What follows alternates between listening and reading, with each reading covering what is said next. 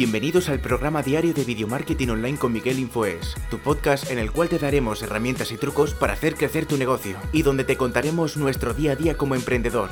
Muy buenas, bienvenidos a un nuevo podcast de Video Marketing Online.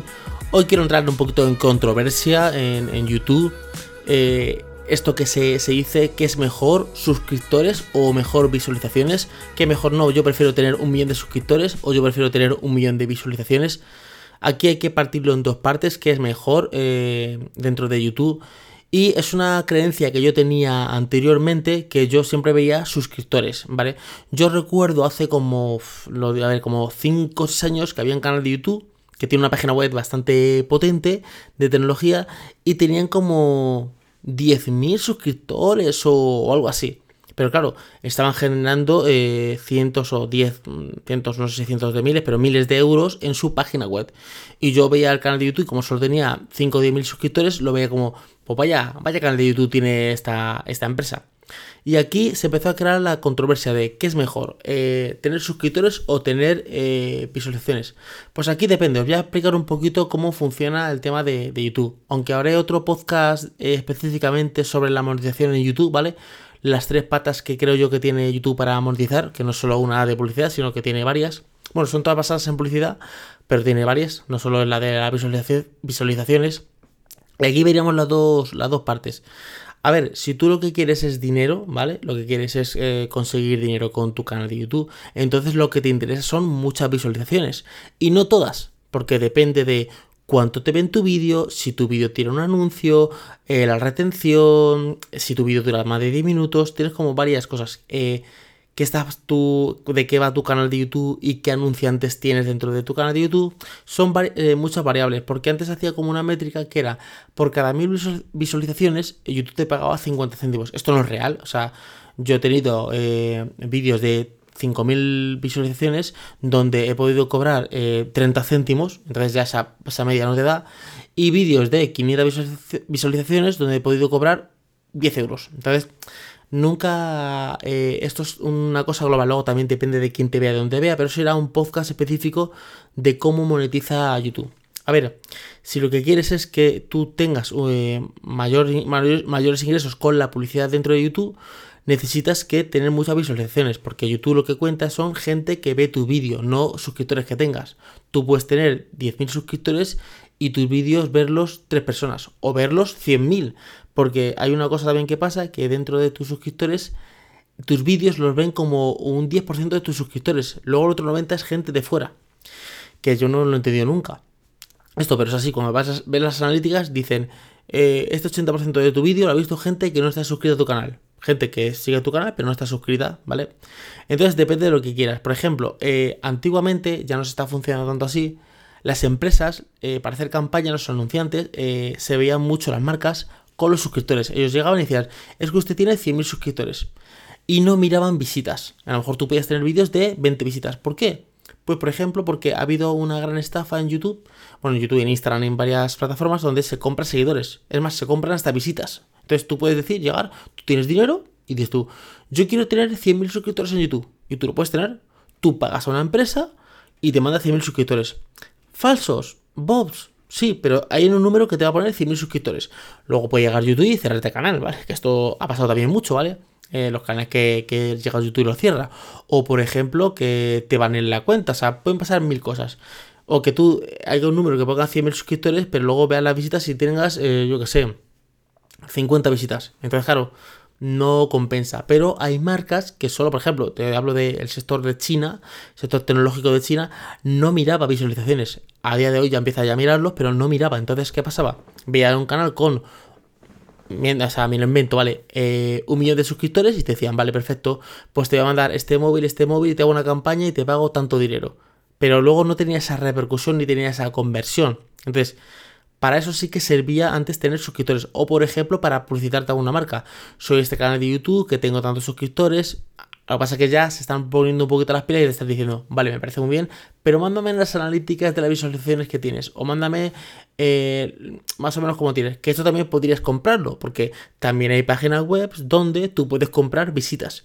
Pero el truco realmente está en el engagement, en las conversaciones, que es donde yo eh, cuando analizo un canal de YouTube miro, ahora que estoy como video marketer, analizo un canal de YouTube, me dicen, eh, tengo este canal de YouTube, tal, tal, tal, lo que miro es el engagement. Entonces veo cómo comenta, los likes que tiene, la interacción, incluso los dislikes, ¿vale? Porque el dislike también ha entrado a ver el vídeo. Veo, veo ese engagement. Porque a lo mejor tú puedes tener, imagínate, 50 visitas, pero tienes 50 eh, comentarios. Tienes como un 100% de, de, de, de, feedback con tu, con tu audiencia. O puedes tener 100.000 suscriptores y tener los vídeos con, imagínate, 50.000 visitas y 3 comentarios. Entonces, no tienes casi ese, ese enganche con, tu audiencia, que es la que va a comprar lo que tú quieras promocionar.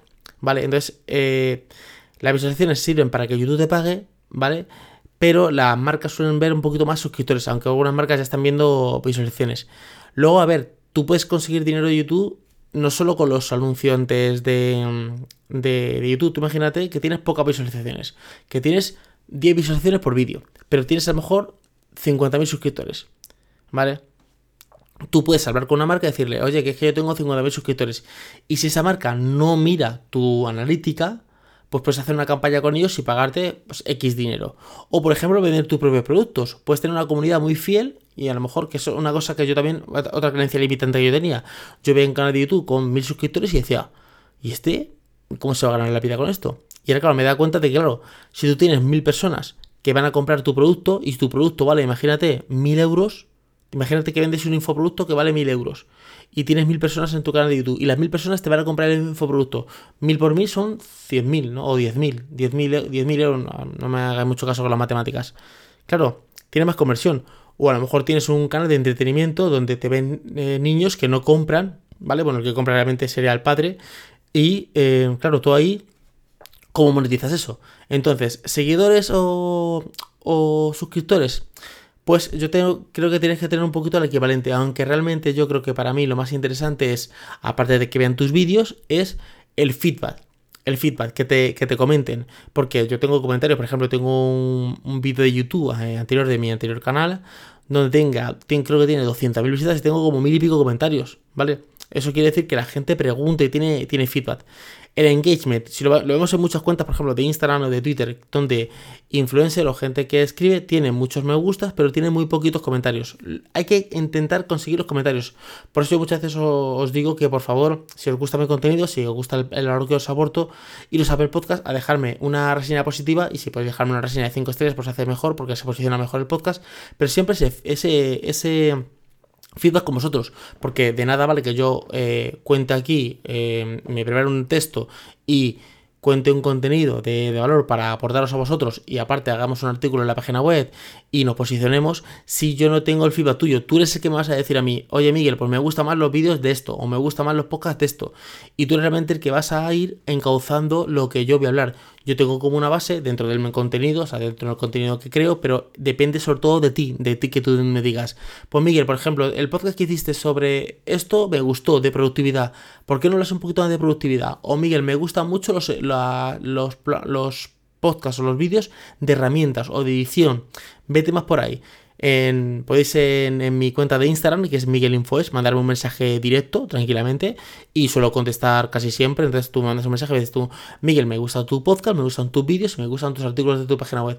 Eh, ¿podrías hablar más de este tema en, concreto? Y no os preocupéis porque si yo ese tema no lo tengo, pues es un tema que yo, que yo controle, que sea un experto en esto, pero hay a lo mejor un tema que me podéis hablar, imaginaos que me decís, eh, mira, a mí me interesa, por ejemplo, la página web, pero eh, diseño en, yo que sé, en Cinema 4D, una cosa súper complicada que yo a lo mejor no controlo, porque yo controlo After Effects o Photoshop. No pasa nada porque tenemos un equipo donde estamos formándolos diariamente y ahí podríamos, pues, eh, si mucha gente me pide, por ejemplo, Cinema 4D, formaríamos un equipo para que hiciera, por ejemplo, tutoriales de Cinema 4D. Entonces, Miguel Infoes, que es mi Instagram, podéis mandarme un mensaje directo ahí y, yo os contestaré. Pues espero que os haya gustado el podcast de hoy y nos escuchamos en un siguiente podcast. Hasta luego, chicos. Chao. Muchísimas gracias por haber llegado hasta aquí. Recuerda suscribirte a este podcast para estar al día de todos los trucos y herramientas que van a hacer crecer tu negocio.